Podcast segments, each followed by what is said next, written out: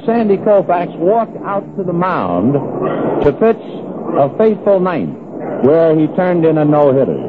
But tonight, September the 9th, 1965, he made the toughest walk of his career, I'm sure, because through eight innings, he has pitched a perfect game. He has struck out 11. He has retired 24 consecutive batters. And the first man he will look at is catcher Chris Krug, big right-hand hitter. Fly to center, grounded to short. Dick Tracewski is now at second base, and Koufax ready and delivers. Curve ball for a strike.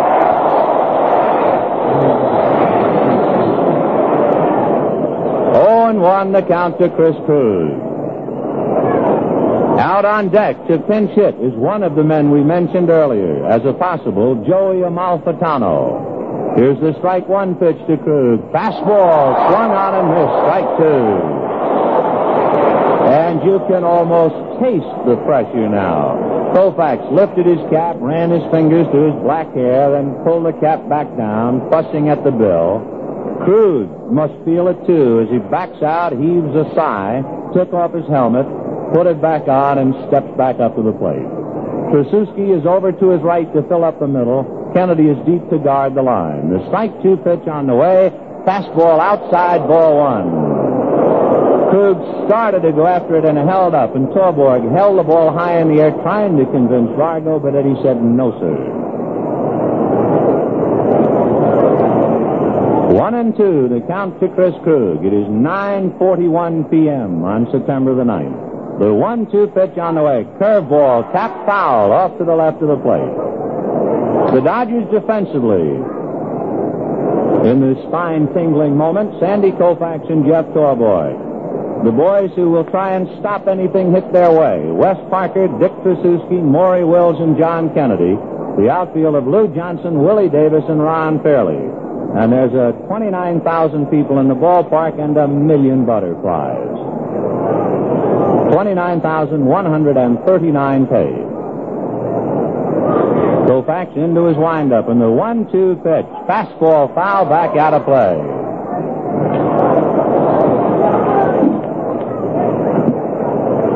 In the Dodger dugout, Al Ferrara gets up and walks down near the runway. And it begins to get tough to be a teammate and sit in the dugout and have to watch.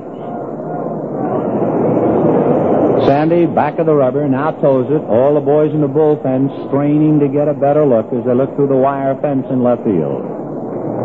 One and two, the count to Chris Krug. Koufax, feet together, now to his windup in the one-two pitch. Fastball outside, ball two. A lot of people in the ballpark now are starting to see the pitches with their heart. The pitch was outside. Torborg tried to pull it over the plate, but Vargo, an experienced umpire, wouldn't go for it. Two and two, the count to Chris Krug. Sandy reading signs into his windup, two-two pitch. Fastball got him swinging.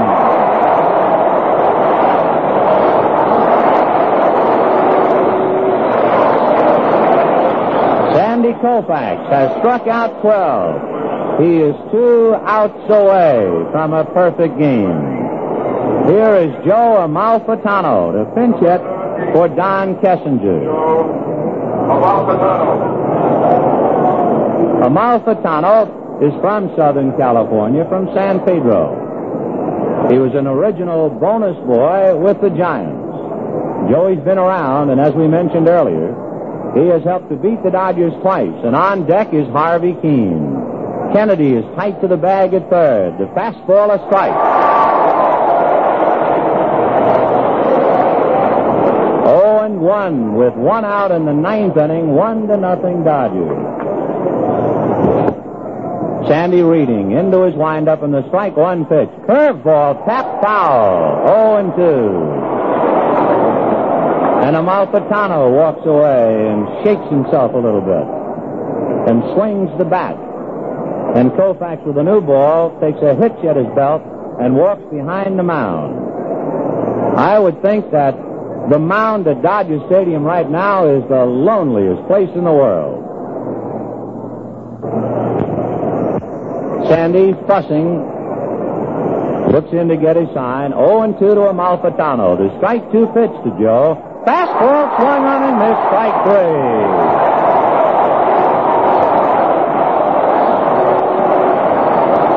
He is one out away from the promised land. And Harvey Kuenn is coming up.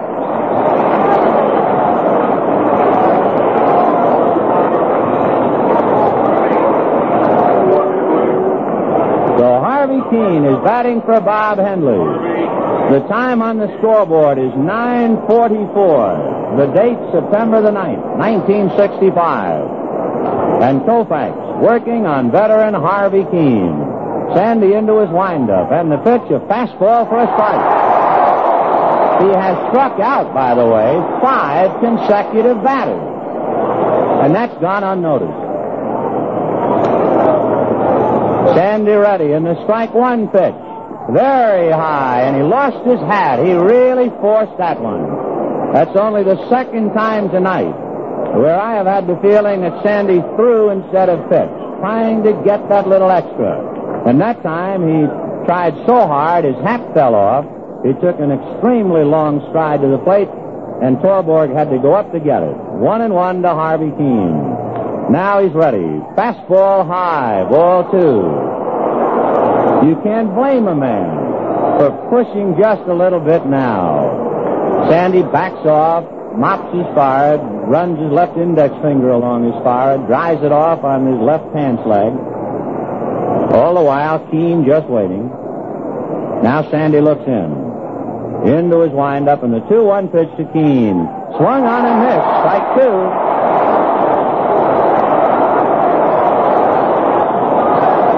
It is 9.46 p.m. two and two to Harvey Kuenn. One strike away. Sandy into his windup. Here's the pitch. Swung on and missed a perfect game.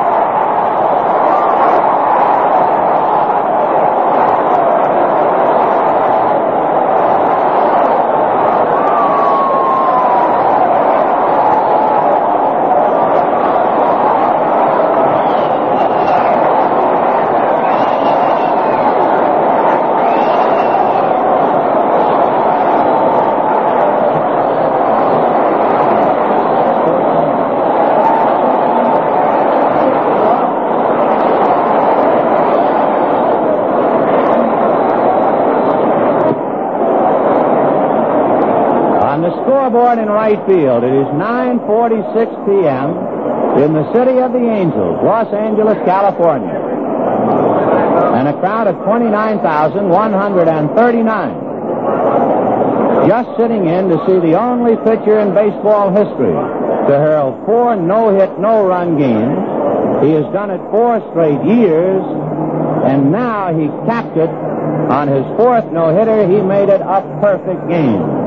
And Sandy Koufax, whose name will always remind you of strikeouts, did it with a flourish. He struck out the last six consecutive batters. So when he wrote his name in capital letters in the record books, that K stands out even more than the O-U-F-A-X. Leaks the major leagues. Well, there's never been better poetry in motion on the air than this call. And in 1995, we asked Vin Scully to find out why he called the time in that broadcast, why he called the time every minute as the perfect game reached its climax. Every time I do a game that's a potential no-hitter, when it comes to the ninth inning, uh, the engineer in the studio automatically records the ninth inning. And it doesn't make any difference whether it's a Dodger or not, because if it's the opposition, we give him the tape so he has it uh, for the rest of his life. Dennis Martinez, for instance, uh, he has the tape of his ninth inning when he pitched the perfect game against the Dodgers. Anyway, Sandy Koufax had already pitched three no-hitters. And when I do the tape of a guy who's pitching a no-hitter, for his benefit only, I always put the date on the tape. So that 30 years from now, when he's playing it for his grandchildren, he will hear that on July so-and-so, 19th, so I do that as a matter of course. Well, now I've done that three times for Sandy Koufax.